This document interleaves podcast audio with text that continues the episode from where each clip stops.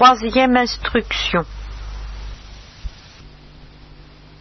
Admettons que dans l'article numéro 4, je ne parle que des anges, n'est-ce pas? C'est-à-dire que j'énonce cette proposition que Dieu a invité tous les anges à son bonheur éternel, qu'il leur a demandé une seule réponse qui, de toute façon, serait définitive, et ceci alors en vertu d'un principe qui est tout à fait universel, qui, alors là, ne concerne pas seulement les anges, mais enfin que nous n'envisageons pour le moment qu'à leur propos, dans l'article 4, à savoir que tout acte de liberté euh, dont, la, liberté a atteint sa, sa, perfection, ce qui est le cas pour les anges immédiatement, eh bien, est de soi irrévocable, définitif. Voilà, ça c'est, si vous voulez, l'article 4. Alors l'article 5, le point numéro 5, c'est que dans le cas des hommes, c'est en partie vrai et en partie pas vrai. Pas tout à fait vrai. C'est vrai en soi, et c'est pour ça qu'il y a tout de même quelque chose d'analogue dans la destinée humaine, à savoir que nos premiers parents ont été mis en face d'une invitation, une seule invitation, celle qui caractérise la justice originelle, et euh, au sujet de laquelle j'ai quelquefois longuement parlé, j'aurais pas le temps cette euh, retraite-là, euh, je ne crois pas du moins.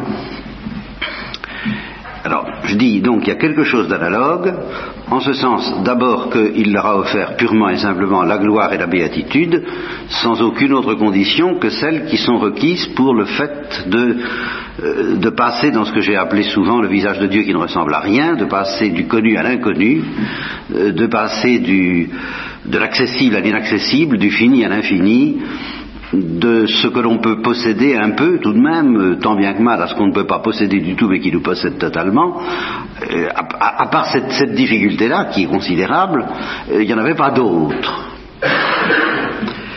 Et pour les hommes, donc comme pour les anges, de soi, la réponse était irrévocable. C'est-à-dire que si Dieu avait abandonné les hommes à ce moment-là, en leur disant tu ne veux pas de moi, eh bien, euh, bonsoir, Hein, euh, selon la formule remarquable et redoutable de Lewis, alors à propos du jugement dernier, il y a ceux qui disent, qui diront éternellement à Dieu que ta volonté soit faite, et ceux auxquels Dieu dira éternellement que ta volonté soit faite.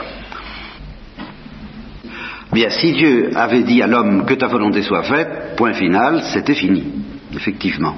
Mais Dieu n'a pas fait cela, parce que, à cause, de, enfin, à cause en partie, hein, ce n'est qu'une raison très superficielle, mais enfin, elle est, elle est essentielle, elle, joue un rôle décisif, à cause de l'infirmité humaine, euh, la non-acceptation, la, je ne dis pas le non, parce qu'il a, justement, l'homme n'a pas dit non comme les anges, il ne s'est pas révolté comme les anges, mais il n'a pas dit oui non plus, et de soi c'était irrémédiable, mais dans la psychologie de l'homme, ça ne l'était pas. Et alors, aussitôt que donc le refus ou l'échec de l'homme a été consommé par rapport au plan de la justice originelle, immédiatement, euh, si, j'ose dire, la grâce originelle, la justice originelle et le, plan qui concernait tout, toutes ces, ces choses-là a été retiré de la circulation, si vous voulez, hein, comme des billets qui, qui n'ont plus de valeur. Donc a été mis en place immédiatement le plan rédempteur et est entré en vigueur immédiatement à la fois la grâce rédemptrice et l'invitation, l'offre de la grâce rédemptrice, car ça se joue toujours sur l'ère de l'invitation, sur l'ère de veux-tu, dont j'ai dit à plusieurs reprises que c'était le, condensé de toute la Bible. C'était pas la Bible, c'est pas l'être et où il y a ce qu'il y a, ni la morale, faut ce qu'il faut, mais c'est veux-tu. Bon, alors c'est toujours veux-tu, veux-tu, mais alors veux-tu, maintenant, ça se présente dans des conditions profondément identiques, c'est toujours la grâce trinitaire, mais euh, très différente à d'autres égards, et ça sera les nuances crucifiées de la grâce rédemptrice. Entre autres, ce sera, euh, par exemple, dès le soir même de la chute, euh, veux-tu accepter la condamnation à mort. Parce que la condamnation à mort, c'est une condamnation, mais c'est quand même temps aussi une invitation. Veux-tu te réconcilier avec moi? Veux-tu que nous soyons réconciliés sur la base de ton acceptation de mourir? De mourir, c'est-à-dire très précisément de retourner en poussière, ce qui n'était pas prévu dans le, plan initial, n'est-ce pas? Le plan initial, veux-tu entrer dans la gloire? Et alors là, eh bien, euh, veux-tu entrer dans la gloire, mais après une première phase où tu n'entreras pas dans la gloire, mais tu rentreras en poussière. Euh, ça change quand même beaucoup de choses. En, fin de compte, c'est pour en arriver au même résultat. Bon, mais veux-tu? Donc aussitôt intervient le plan rédempteur, l'invitation à la grâce rédemptrice, à accepter la grâce rédemptrice, et la grâce rédemptrice elle-même, qui est une grâce de réconciliation. Aussitôt. Alors, quelle est la clé de voûte de ce plan rédempteur? Vous la connaissez un peu, mais enfin, je, vous la rappelle tout de même. Euh, et je vais essayer de vous la présenter avec une, nuance, peut-être à laquelle vous n'avez pas été rendu tout à fait attentif, j'en sais rien, euh, c'est évidemment le mystère de l'incarnation. Euh, au bout de plusieurs siècles, peut-être de plusieurs centaines de siècles, milliers de siècles diront certains, j'en sais rien, enfin, il, il, était prévu, dans ce plan rédempteur, il a été prévu que le Verbe, la deuxième personne de la Sainte Trinité, s'incarnerait mais s'incarnerait comme fils de nos premiers parents. Ceci est capital s'incarnerait pas dans une nature humaine comme ça, tirée justement de la poussière, comme peut-être, enfin d'après le récit de la jeunesse, l'humanité là-dedans, en tout cas l'humanité de nos premiers parents, par définition, ne venait pas d'autres hommes. Il a bien fallu qu'il y ait un commencement.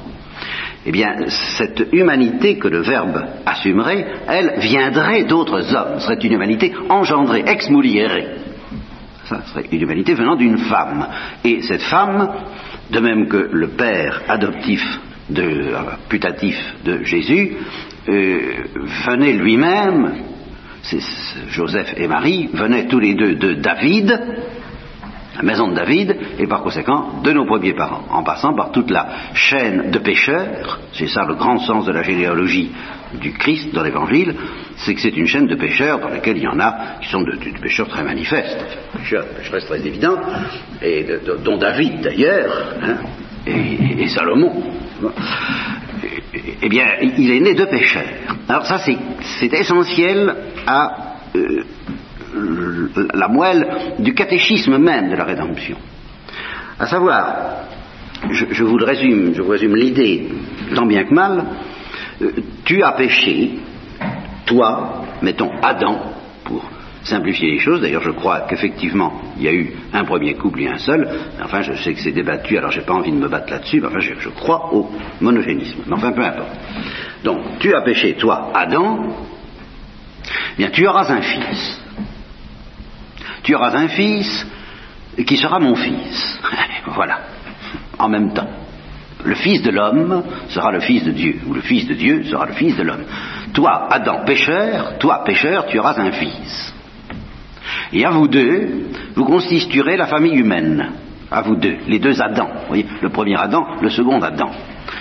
Comme euh, on a souvent, je pense, je crois que c'est Pascal, enfin peu importe, qui a dit que l'humanité est comme un seul homme qui apprend progressivement. Eh bien, euh, c'est ça. Tu es, pécheur, tu es devenu pécheur. Eh bien, tu auras un fils, et à vous deux, parce que j'ai besoin que vous soyez deux pour des raisons que je vous expliquerai comme, comme je pourrai. J'ai besoin, moi, Dieu, que vous soyez deux, au, moins deux, mais, mais deux suffisent. De sorte qu'on pourrait théoriquement faire abstraction de toute la chaîne intermédiaire. Ce qui compte, c'est qu'il y ait deux Adam. Et alors, à vous deux, eh ben, je vais vous apprendre ce que c'est que le péché. Voilà mon, voilà mon châtiment. À vous deux. Mais ce châtiment va être en fait un cadeau de ma part que je vais vous faire. Et un cadeau plus fantastique que tout ce que j'ai jamais offert aux anges. De sorte que mon invitation, voyez, va devenir tout de même légèrement différente. Et va être finalement plus belle. C'est un cadeau qui est plus beau que tout ce que j'ai jamais offert aux anges. Ça, J'en rêve depuis des années, n'est-ce pas, dit Dieu. J'en rêve depuis des années de faire ce cadeau. Il est dans mes, dans mes placards, là j'ai offert des, des quantités de, de, grâce et de gloire aux anges, des- choses magnifiques. Et de temps en temps je regarde ce cadeau, là je dis il faudrait tout de même que je le donne. Et je peux pas. Et pourquoi je peux pas? Ben, C'est parce que c'est un cadeau que je peux pas donner à des innocents. Je ne peux le donner qu'à des pécheurs. Et c'est le plus beau cadeau que je puisse faire. Je ne peux pas le donner à des innocents. Je ne peux pas le donner aux anges. Pourquoi? Ben Parce qu'il a une couleur douloureuse. Terriblement douloureuse. Alors à cause de cette couronne d'épines, c'est une couronne, mais d'épines et de gloire, à cause de cet aspect des épines, en toute justice, enfin honnêtement, Dieu dit, je peux quand même pas offrir ça à des innocents, je ne peux pas. Remarquez qu'ils seraient contents, les anges nous envient. C'est ça que ça veut dire. Ils seraient contents, les anges, de, le recevoir. Il y a longtemps qu'ils convoitent ça, mais euh, je ne peux pas leur donner, ils ne sont pas pécheurs. Vous savez l'histoire de Bernadette, que je vous ai déjà racontée, pour ceux qui ne l'ont pas entendue, puis elle est tellement extraordinaire. C'est- exactement ça. Quand Bernadette, on lui cassait les pieds, ben, c'est moi l'expression, pour qu'elle raconte. Ça, ça a été un, des, tourments de sa vie, pour pas dire un, un- martyr pour elle, n'est-ce pas, en- Elle a subi le siège, non pas des journalistes, mais enfin des curieux, toute sa vie. On l'a protégée tant bien que mal. Alors racontez-nous comment c'était la Sainte Vierge, quoi. hein. Euh, Est-ce qu'elle était belle comme la sous-préfète enfin, euh, Et alors, répondez, oh, la sous-préfète, elle peut pas y faire, hein, ça. Bon. Et peut-être elle s'était laissée aller une fois ou l'autre à, reproduire, tant bien que mal, le, sourire de la Sainte Vierge. Et on en avait gardé un souvenir extraordinaire, comme Moïse descendant du Sinaï, euh, il lui restait de la lumière venant de là-haut, et rien que cette lumière était intolérable. Alors le sourire de Marie, de la Sainte Vierge, reflété dans le visage de Bernadette, ça devait déjà être assez, assez extraordinaire. Et alors, euh, très vite, elle s'était aperçue qu'il valait mieux pas trop montrer ça, quoi, parce que vraiment les gens étaient des béotiens et qu'on ne regarde pas ça par curiosité. Jésus n'a pas fait de miracle devant Hérode, enfin, euh, vraiment, non. euh, pas, de blague. Hein Alors, elle a dû ne plus montrer de sourire, et quand tu demandais comment c'est à sourire la Sainte Vierge, elle envoyait promener les gens avec une vivacité assez pyrénéenne, je crois, euh, de temps en temps. Quels idiots, disait-elle, je crois, quand on touchait, ses vêtements avoir des reliques, enfin, bon. Et alors un jour, un homme comme ça lui dit alors le sourire, il paraît que la Sainte Vierge a souri, que c'était très beau, et lui a dit oui, laissez-moi tranquille. Il dit oui, vous savez, j'y crois pas, moi, vos, apparitions, je vous préviens, parce que moi je suis un pécheur. Alors là, elle l'a regardé. Elle dit ah, vous êtes un pécheur. Ah, alors là. Elle dit, alors là, ça change tout. alors excusez-moi, j'avais pas fait attention, enfin, vous je vous avais pris pour quelqu'un d'autre. J'avais pris pour quelqu'un de bien. Alors les gens bien, j'en ai rien à faire, tous les gens bien intentionnés, n'est-ce pas comme, dit euh, parce que vous êtes un pécheur, je vais vous le montrer, le sourire de la Sainte Vierge. Et on le sait, puisque il ne l'a jamais oublié, puisqu'on le sait grâce à cela. Eh bien, j'ai l'impression que Dieu un peu a dit ça à Adam et à, et à son fils, son fils, Jésus. Parce que à vous deux, vous allez constituer une famille, la famille, la famille des pécheurs. Eh bien, je vais vous donner, je vais vous le donner mon cadeau que je, garde dans les placards depuis, depuis des siècles et des siècles que je fais des anges. Et je vais vous montrer ce que c'est que le péché. Un rôle de cadeau. Ah oui, mais attention. Je vais vous montrer ce que c'est que le péché à mes yeux. Je vais vous montrer l'effet que ça me fait. Et évidemment, c'est pas très drôle au, début. Hein, je vous vois bien tout de suite, c'est une, c'est une initiation douloureuse. Mais au terme, eh bien, vous me connaîtrez mieux que les anges ne me connaîtront jamais. Vous, la famille humaine, et essentiellement, évidemment, le premier initié, Jésus-Christ, fils d'Adam, fils de David, fils de Dieu, par grâce. Car c'est une grâce faite à ce fils de David d'être en personne le fils de Dieu. Il ne le méritait pas en tant que fils de David, et il ne méritait même pas d'être immaculé, pas plus que la Sainte Vierge ne méritait d'être immaculée, en tant que fils et fille d'Adam. Alors, il était prévu, dans ce plan de rédemption, donc que cet homme, Jésus, fils de pécheur, pécheur en droit, innocent et Dieu en fait, mais pécheur en droit, virtuellement. Il, n'avait droit qu'à ça en tant que fils d'Adam. Si vous regardez la généalogie, ce devait être un pécheur, comme Marie. Et ce fut l'agneau et le Verbe incarné par grâce. Et il fut donc prévu que ce pécheur offrirait, en fin de compte, en sacrifice d'expiation, eh bien, cette initiation dont je viens de parler, parce qu'elle est terriblement douloureuse, et que cette douleur, qui est, le plus beau cadeau royal que Dieu peut faire, mais qui est tout de même onéreux, la couronne d'épines, il pouvait l'offrir en réparation pour tous les péchés du monde entier, et pour mériter toutes les grâces rédemptrices, à commencer par celle du soir même de la chute offerte à nos premiers parents, et ceci donc pendant tous les siècles des siècles. Voilà la, définition euh, rapide du plan rédempteur. Alors ceci constitue en fait les numéros 5 et 6 que je ne peux pas m'empêcher de bloquer et je vais, je m'en excuse, je vais vous les distinguer. Le numéro 5, ben, c'est la chute de l'homme, qui, tout de même intervient. Numéro 4, la chute des anges et, et, et, le salut des bons anges, bien entendu, l'invitation faite aux anges. Le numéro 5, la chute de l'homme, la chute originelle. Le numéro 6, le plan rédempteur tel que je viens de le définir. Voilà. Et le numéro 7, eh bien, c'est ce qui en résulte pour nous depuis le soir de la chute, à savoir une nouvelle invitation. Et évidemment, ce n'est pas en une retraite que je pourrais vous expliquer toutes les modalités originales, étranges, paradoxales et fascinantes de cette nouvelle invitation à la même vie trinitaire. Je note seulement dans cet exposé rapide un point qui présente deux faces, mais qui doit être dit immédiatement. Je vous ai dit que la première invitation avait ce, ce, cette caractéristique que, nous comprenons très mal, précisément parce que nous, nous ne sommes plus du tout dans ces conditions-là, d'être unique. Une seule invitation. Tu dis oui ou tu dis non. Par conséquent, nos premiers parents étaient dispensés de ce qui nous est demandé à nous quand nous disons oui, à savoir l'épreuve dite de la fidélité. Et où la différence? C'est que là, il n'y a pas une seule invitation. Dans le plan rédempteur, ça ne suffit pas de dire oui une fois. Il faut recommencer. Un certain nombre de fois. Et toujours plus profondément.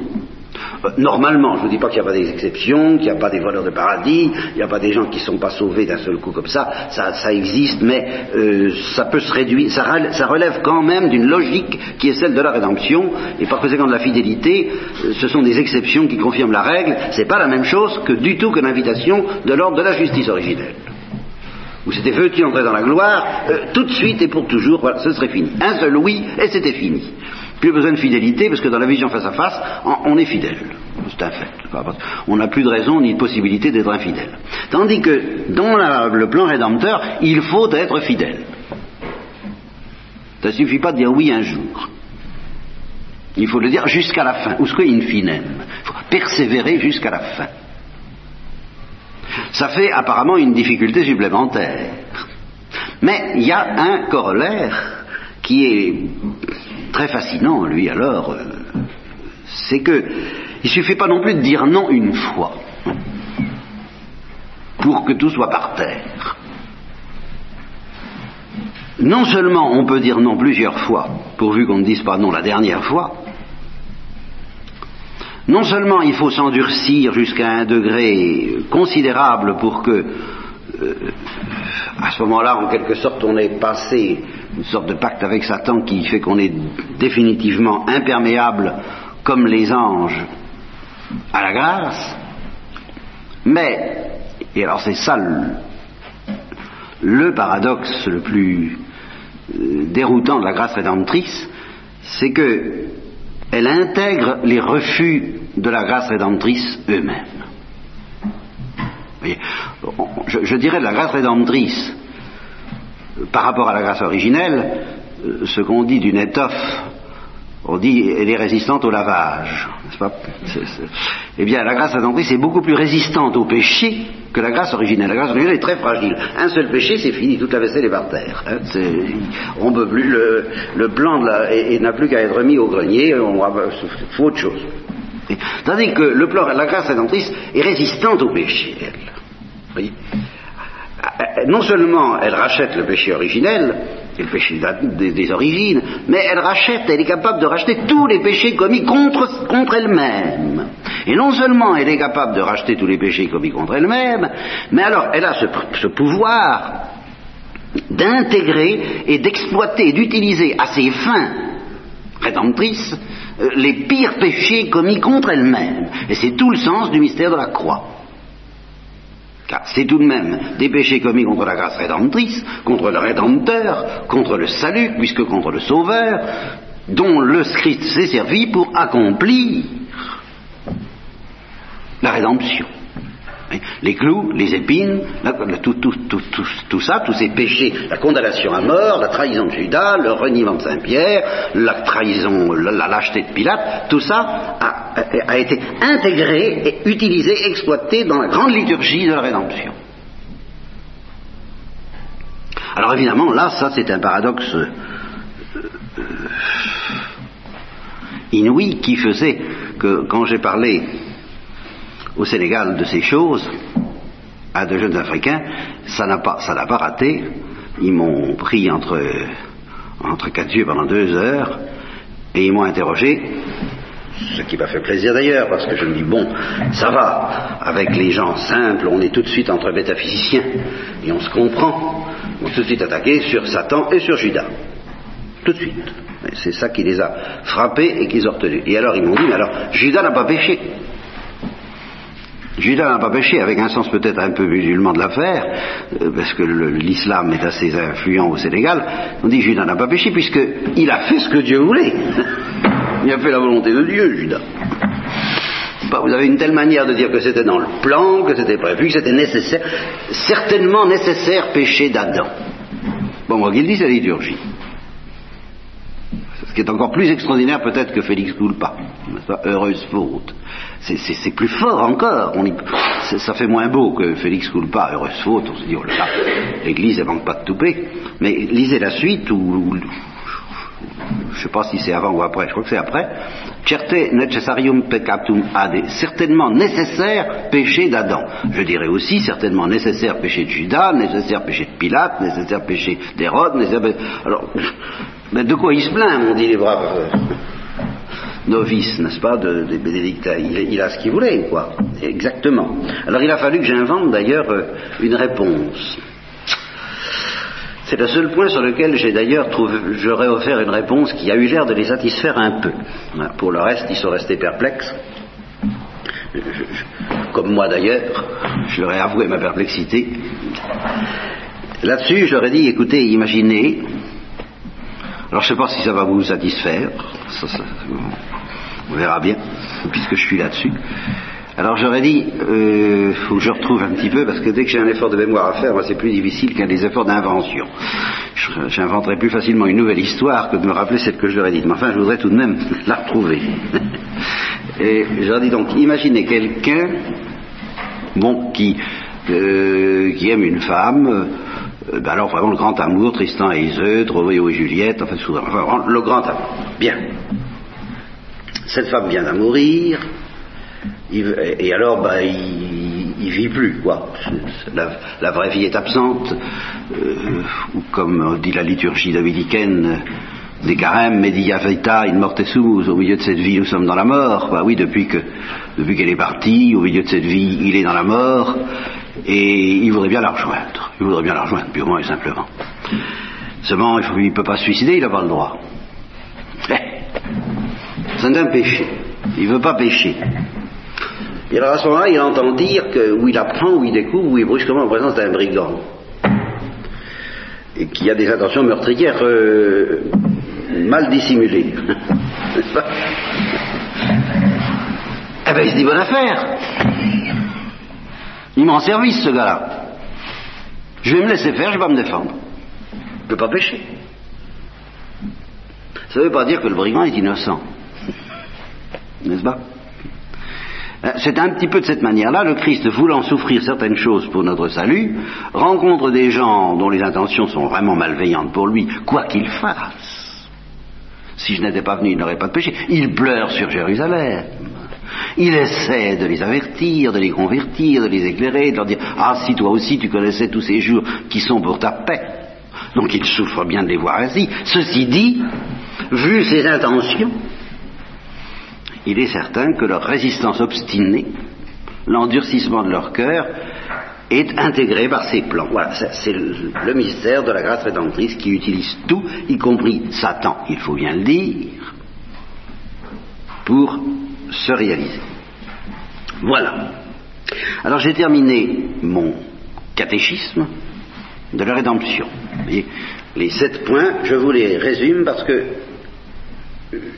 Bon, je les résume, c'est pas mauvais. Pour une fois que je fasse un peu le catéchiste, euh, d'une manière pas très orthodoxe, tout au moins quant à la forme, j'espère quant au fond.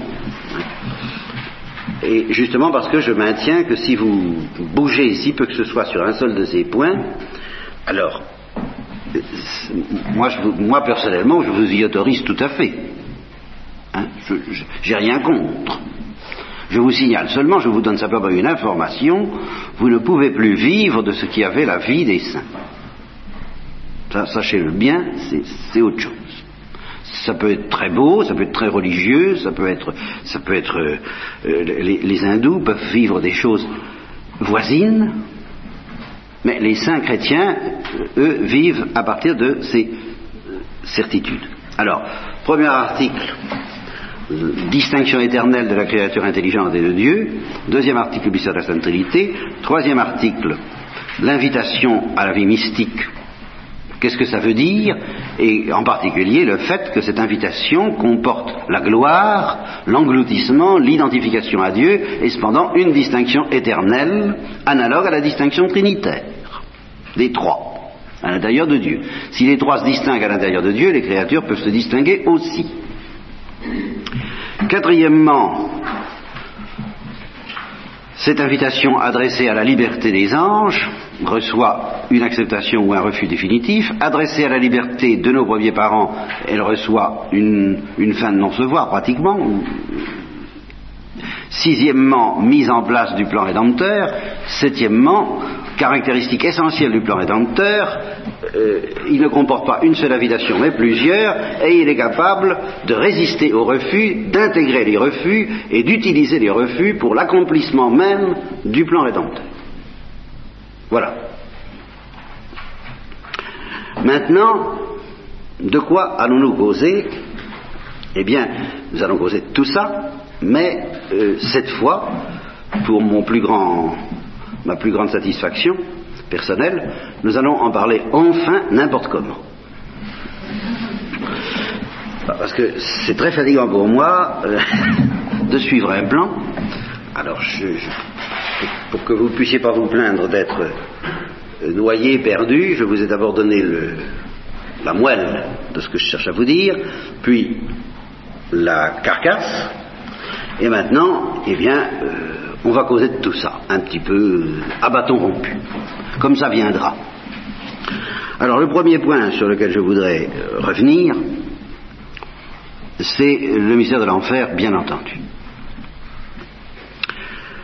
Parce que c'est, c'est peut-être c'est pas le plus important, mais il est aussi important que les autres, puisqu'il constitue l'objet de cette souffrance divine à laquelle Dieu veut initier ce fils d'Adam privilégié qui s'appelle Jésus-Christ. Voyez, sachez bien ceci, puisque justement nous partons à bâton rompu, le mystère de la croix, euh, soyez pas, soyez pas euh, trop, euh, ah, je trouve pas le mot, soyez pas mesquin.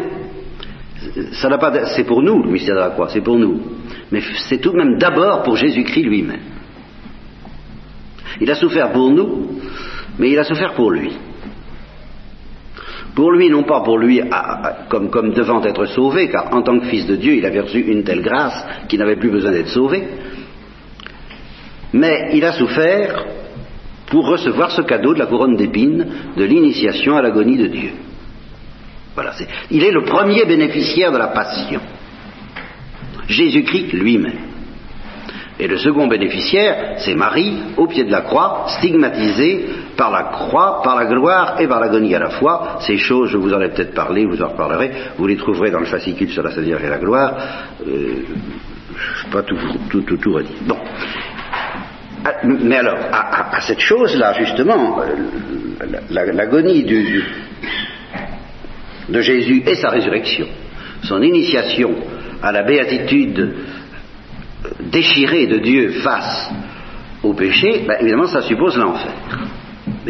Tout, ça perd complètement son sens, est vidé de toute sa substance si vous n'admettez pas en face l'enfer. Si vous mettez même simplement les péchés des hommes, avec même peut-être le danger d'aller en enfer, un endurcissement considérable, mais que vous dites, vous dites ils seront tous sauvés et par ailleurs les démons ça n'existe pas, eh bien c'est fini. Tout ce que je dis là, le mystère de la croix perd tout son sens. Si le démon n'existe pas. Alors si vous n'êtes pas d'accord avec moi, bon, on pourra causer si vous voulez, mais enfin, euh, causer n'a pas d'intérêt. Ça vous dit quelque chose au fond de vous-même. Vous sentez que c'est la parole de Dieu, vous ne le sentez pas. Je m'excuse, j'aime mieux en rester là, moi. Si vous le sentez, alors vous pouvez me dire, oui, mais enfin l'enfer, c'est quand même, ça fait quand même des difficultés. Nous allons en parler. Mais euh, si vous, vous, ne sentez pas que c'est tout à fait autre chose, selon qu'on y croit ou qu'on n'y croit pas, ben, j'ai pas envie de discuter. Parce que c'est évident que c'est autre chose. Est-ce que c'est vraiment la foi chrétienne Ça, je veux bien en parler.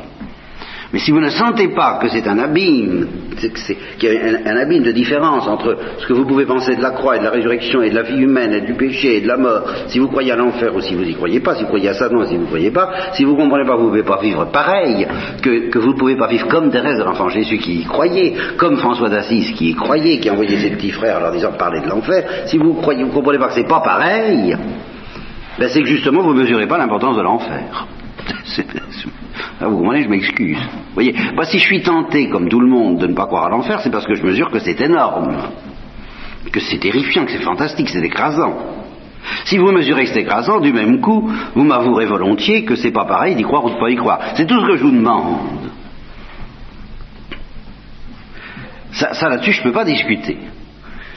On ne peut pas regarder le Christ en croix, ni, notre propre existence, ni notre propre mort de la même façon, selon qu'on pense qu'il y a vraiment des euh, révoltés éternelles ou qu'on ne le pense pas. il faut choisir. Là, il y a une option à prendre, avec le droit de dire je ne sais pas, mais au moins en avouant, il, serait tout de même important que je sache. Vous voyez, c'est tout ce que je vous demande. Alors si vous admettez ça, que c'est important, qu'on ne peut pas vivre de la même façon, vivre l'amour de Dieu de la même façon, vivre l'amour des hommes de la même façon, vivre le mystère de la croix et contempler le Christ en croix avec l'Église de la même façon, selon qu'on pense que cette croix se dresse en face de l'enfer ou pas en face de l'enfer, alors il me reste à vous dire que selon la tradition chrétienne, fondée sur l'Évangile, mais sur une intuition permanente de l'Église, ben, l'enfer existe. Et qu'il y a quelqu'un dedans, au moins les anges. Au moins les anges. Pour le moment, j'en demande pas plus. Je, crains d'être obligé d'en demander plus au nom de la foi pendant quelque temps, mais euh, restons là pour le moment. Alors, je m'empresse de dire une chose, vous savez, je suis tout de même pas complètement inconscient. Euh, j'ai conscience que si on faisait une analyse sociologique de l'Église de France, de l'Église de l'Occident, et peut-être même une analyse sociologique de la pensée des évêques du monde entier réunis en, concile non infaillible, à supposer, ça peut arriver. Si on faisait ça par mode de bulletin de vote et de sondage d'opinion, plan des sondages d'opinion, si on pouvait même faire une sorte de psychanalyse de la foi en chaque, euh, en chaque évêque et en chaque prêtre dans le monde entier, en faisant des dosages, n'est-ce pas, euh, certitude absolue, du genre de celle. Je vous ai raconté l'histoire de ce jeune homme qui va demander est-ce que vous y croyez, oui ou non, sans, nuance, non, je ne vous ai pas raconté ça. Oui, j'ai été interpellé il y a quelque temps par un, un jeune homme qui m'avait entendu faire parler de la prédestination dans un colloque, euh, de prédestination, de la grâce, tout ça, toutes ces choses. Et alors j'en avais parlé euh, fort bien ma foi, ma foi, comme il convient quand on est thomiste. Et il avait dit, ma foi, ce garçon-là se débrouille pas mal pour parler, mais il ne pouvait pas penser que je, il s'était dit, ben, il dit ce qu'il faut dire. Il dit ce qu'il sait qu'il faut dire. Alors il m'a pris un peu entre quatre yeux, il m'a dit, mais enfin tout ça, est-ce que vous y croyez? Alors je lui dis, ben, je suis très content de cette question, parce que si je comprends bien, vous me demandez une réponse sans nuance. Oui, euh, oui ou non? Non pas, non pas le genre de réponse que... Essayez donc, vous verrez un petit peu, n'est-ce pas, de demander à quelqu'un... Euh, même un prêtre peut-être, enfin je ne sais pas si vous en connaissez, vous avez, euh, telle chose, tout ça, quoi, est-ce que vous y croyez? Souvent vous risquez d'entendre la réponse fondée sur ce qu'on croit peut-être être de l'humilité. J'essaie d'y croire. J'essaie d'y croire. Quelquefois certains iront jusqu'à vous dire, oh, vous savez, croire c'est douter. Alors évidemment. Alors peut-être qu'il attendait un peu une réponse de ce genre. Je dis, je suis content que vous me posiez la question parce que là, vous, sans nuance, hein, oui ou non Eh bien, sans nuance, euh, oui, j'y crois. Bien. Euh, je vous ai dit ça. Mais, eh je, je, voilà, si vous, si vous faisiez un sondage d'opinion et une psychanalyse de, de la pensée des, de, de la de la majorité des pasteurs et des chrétiens, des théologiens, surtout des théologiens encore plus peut-être, aujourd'hui dans l'Église, et si on se demandait, bon, quels sont ceux qui sont vraiment prêts à répondre sans nuance Oui, j'y crois. Puis ceux qui répondraient, bah, j'y crois à 99%, ce qui est un abîme, c'est complètement différent, c'est fini. Ça n'est plus croire. Il y a ceux qui diraient j'essaie, croire c'est tout à tout ce que vous voudrez. Bon, ben, si, on faisait un sondage d'opinion intégral et, psychanalytique en, faisant appel aux anges aussi justement pour faire des sondages à leur manière, il y a des rayons X, n'est-ce pas, pour bien, bien, sonder les reins et les cœurs, eh bien je, serais obligé de dire ceci, avec cette foi que je vous offre, euh, je ne suis pas représentatif de l'Église je fais partie d'une minorité non représentative sociologiquement. Ça, je crois pouvoir le dire, c'est une opinion humaine, hein, je me trompe peut-être, je serais très heureux de me tromper. Je crains bien que non. Je ne suis pas représentatif du tout du point de vue des sondages d'opinion, ce, ce qu'on appelle être représentatif aujourd'hui en démocratie. Vous voyez Non, je ne suis pas représentatif. Alors vraiment pas.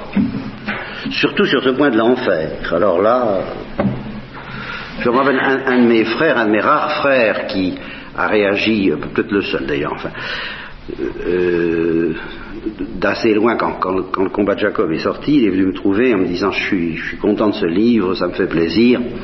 Euh, vous savez, je suis avec vous parce que je fais partie d'une famille où tout de même la, la, vie spirituelle ça compte.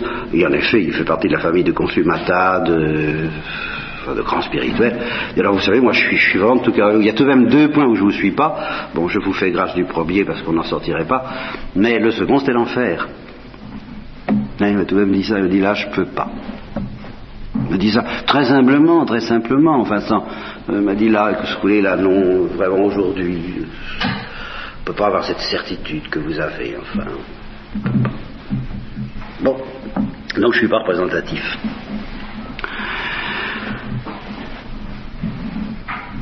Je maintiens, c'est mon, mon fortin, c'est que les saints ont vécu d'une vie qui supposait cette certitude sans nuance. Qu'on ne peut pas vivre comme eux. Aussi bien chez les orthodoxes que euh, Dostoïevski avait cette certitude sans nuance. Et pourtant, Dostoïevski connaissait les doutes. Oh, il était tenté contre la foi. Ô combien Il était tenté contre la foi, mais il n'était pas tenté de mettre dans la foi autre chose que ce qu'il y a. C'est pas pareil du tout, ça. Qu'on soit tenté contre la foi, nous allons y revenir, je comprends très bien qu'on soit tenté contre la foi.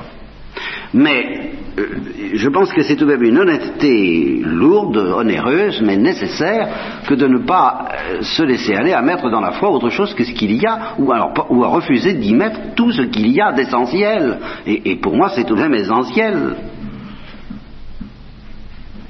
Et c'est justement parce que le, mystère de l'enfer, et je m'en vais y revenir, a, eu suffisamment d'importance pour moi, mais comme une chose abominable, pour que j'ai perdu la foi à cause de ça en majeure partie pendant dix ans. Alors je sais tout de même ce que ça coûte.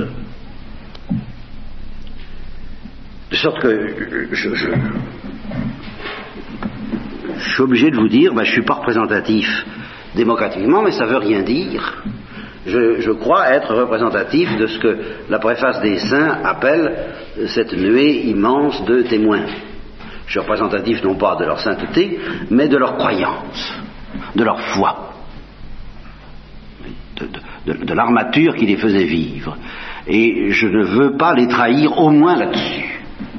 Je, crois devoir être leur porte-parole dans un monde qui croit de moins en moins, euh, ils y croyaient. Je, ne peux canoniser personne parmi les vivants, mais enfin il y a encore des saints maintenant. Je pourrais éventuellement vous donner quelques adresses. Mais il y a des communautés dans lesquelles on sent une certaine sainteté. Et alors justement, tenez, je ferai appel à un témoignage très simple. Le Père Bro a fait paraître un livre il y a quelques années qui s'appelle, qu'il avait appelé, je crois, Dieu leur suffit sur les, témoignages des cloîtrés, où il fait parler, d'une manière qu'on a jugée indécente d'ailleurs, ça ne me regarde pas, moi je crois pas, enfin bref, euh, il a fait parler des bénédictines, des carmélites, des dominicaines, enfin, sur un certain nombre de questions, et il leur a posé la question de l'enfer, entre autres. Et des carmélites en particulier, des carmélites ont répondu, c'est écrasant, c'est terrible, euh, ça passe pas, nous ne nous y habituons pas, mais si on ne l'admet pas, ça n'est pas sérieux.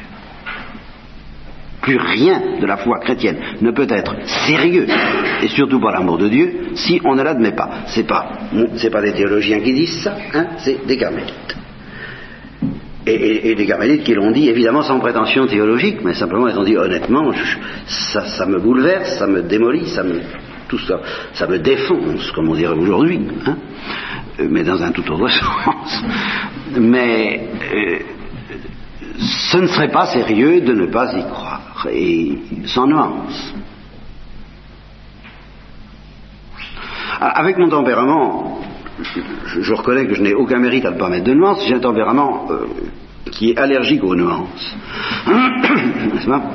Alors, il y en a qui s'en sortent en mettant des nuances, moi je m'en suis sorti en quittant l'Église. J'avais pas d'autre chose. Je, ne suis pas croyant par nature comme certains chez qui la grâce est tellement invisérée à, la, substance de leur être. Il y a, ce qu'on appelle des, familles croyantes, j'en connais au moins une, et qui, est très repérable comme telle. On se dit, oh, ça c'est des croyants. peuvent pas perdre la, on a l'impression qu'ils ne peuvent pas perdre la foi. Ils peuvent la perdre comme tout le monde, mais effectivement, on ne voit pas par quel bout. Je ne suis pas comme ça, moi la, foi m'a été donnée dans mon enfance, mais pas d'une manière telle que je ne puisse pas la perdre. La preuve, c'est que j'ai bien l'impression d'avoir, j'ai bien l'impression, je n'en sais rien, hein, j'ai bien l'impression d'avoir perdu entre 15 et 25 ans, comme j'allais dire un peu comme tout le monde, enfin comme beaucoup d'adolescents. Mais le grand, le grand pierre d'achoppement a tout de même été ce dogme de l'enfer. Enfin, donc je suis quand même sensible aux difficultés que ça présente.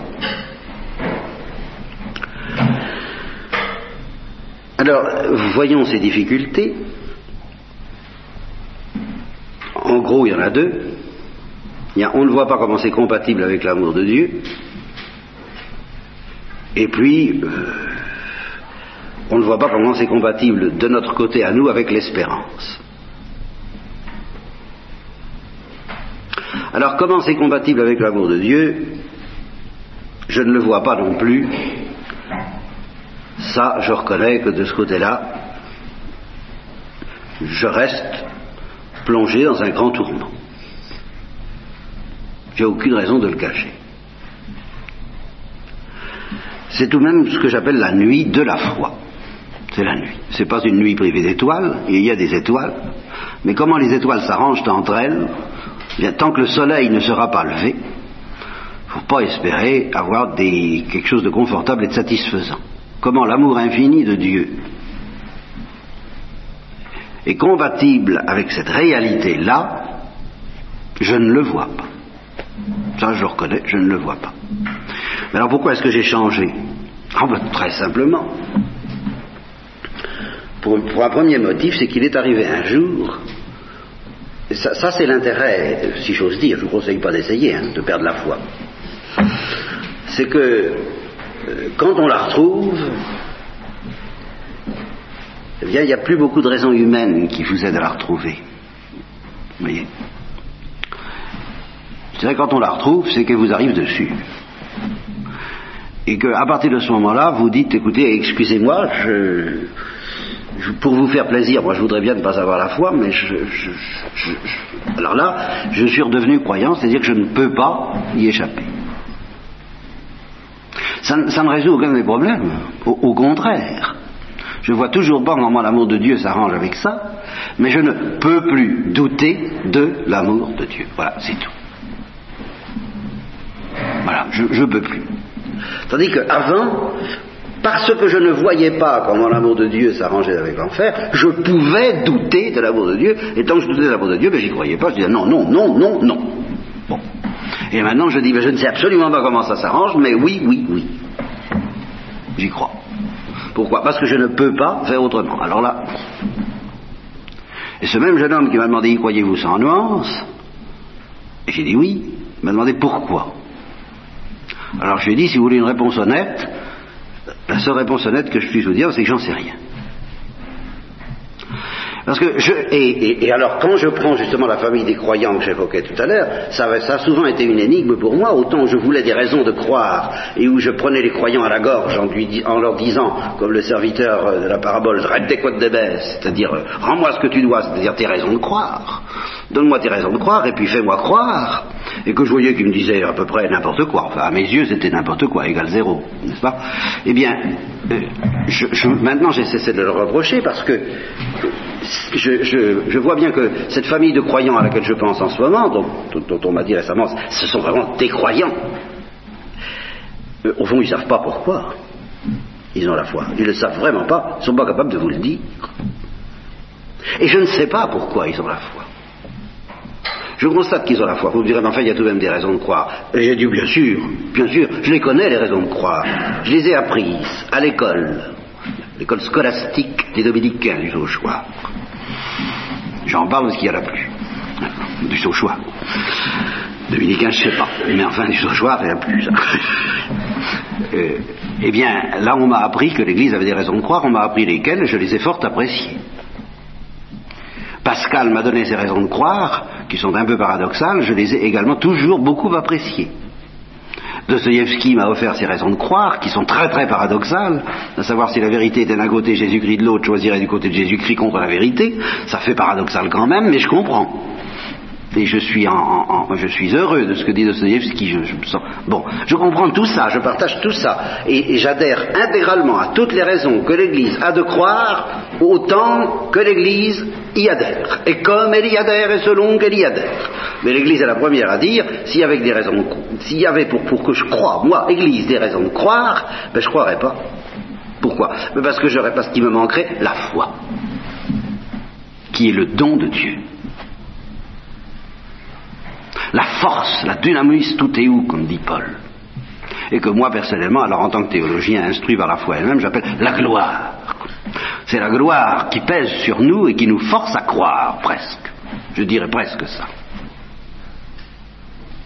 Qui nous plonge la tête dans, dans, la tasse, quoi. On boit le bouillon. Alors on relève la tête de temps en temps en disant mais je ne comprends pas, je vous explique là.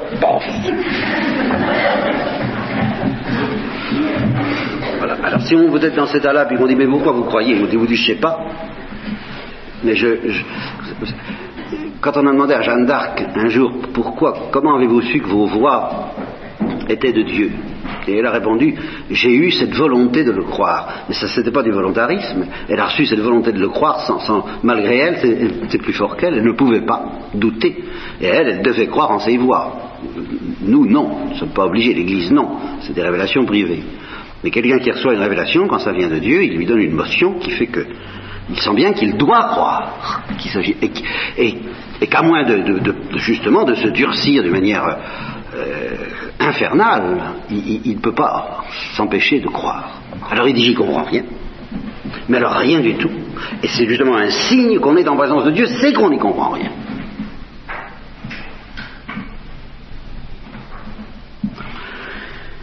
Donc comment s'articulent entre elles ces étoiles, et en particulier cette grande certitude brûlante de l'amour de Dieu, avec cette certitude euh, douloureuse au possible et, dangereuse à contempler du mystère du mal du mystère de l'enfer, du mystère du péché, et eh bien justement la seule conciliation que le Saint-Esprit nous offre, que Dieu nous offre et que je vous offre en tant que croyant, ben, c'est précisément le mystère de l'agonie.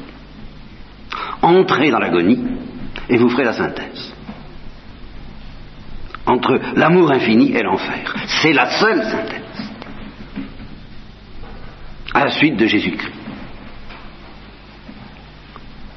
Permettez-lui d'achever dans votre cœur et dans votre corps ce qui manque à son agonie, et à ce moment-là, ça se conciliera dans l'obscurité de la foi, dans une obscurité plus lourde que jamais, mais qui sera évidemment le prélude à la gloire et à la vision, que l'œil de l'homme n'a pas vu, que son oreille n'a pas entendu, et que par conséquent je ne m'en vais pas vous raconter. Là, nous verrons mais c'est justement une telle lumière qu'il n'est pas permis sur la terre de la remplacer par des mots. Qu'est-ce que ce, serait Quand je vous donnerais des petites explications hein, qui arrangeraient les affaires, et on dit ah oui, ah, ça va. Hein eh bien, ça ne vaudrait pas quatre sous. Parce que la seule réponse que Dieu offrira à cette question, comment peux-tu permettre l'enfer, c'est euh, la, la, vision face à face. C'est ça, sa réponse. Tant qu'on ne l'a pas, ben, vous laissez la nuit mais la nuit non privée d'étoiles, et c'est sur ces étoiles alors que nous continuerons à réfléchir ce soir, parce que, alors je, vous parlerai ce soir de euh, ce que nous devons faire en face euh, de ce mystère de l'enfer du point de vue de l'espérance car c'est une chose qui nous gêne beaucoup, on se dit serait tout de même plus facile d'espérer s'il n'y avait pas l'enfer. Évidemment, il n'y aurait, pas lieu de craindre, alors ça va bien sûr. Et puis ce serait plus facile d'espérer s'il n'y avait personne dedans. C'est pour ça que quand quelqu'un nous dit il y a l'enfer, mais il n'y a personne dedans, ah, ça va mieux quand même. Hein. Et on est tenté d'y croire. mais est-ce que c'est vraiment la foi de l'Église? Et quand quelqu'un nous dit, ben, il y a quelqu'un dedans, bien sûr, c'est les démons, mais des hommes, non, non, il n'y a pas dedans. Ah, oh, ça, va mieux. Ou bien quand on nous dit, quand on dit, ben, c'est le grand nombre de jeux il faut, faut vraiment faire des prouesses fantastiques pour y aller, ça va toujours mieux. Bon, ça, je comprends très bien, je suis comme ça.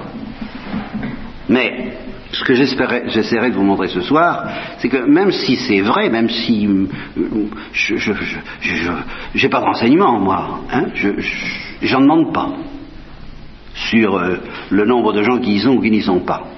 Mais simplement, le seul renseignement que j'ai, et il est grave celui-là, c'est qu'il ne faut surtout pas faire reposer notre espérance sur des chiffres, quels qu'ils soient. Et alors, sur quoi faut-il faire reposer notre espérance? Eh bien, vous le saurez ce soir, si vous voulez bien.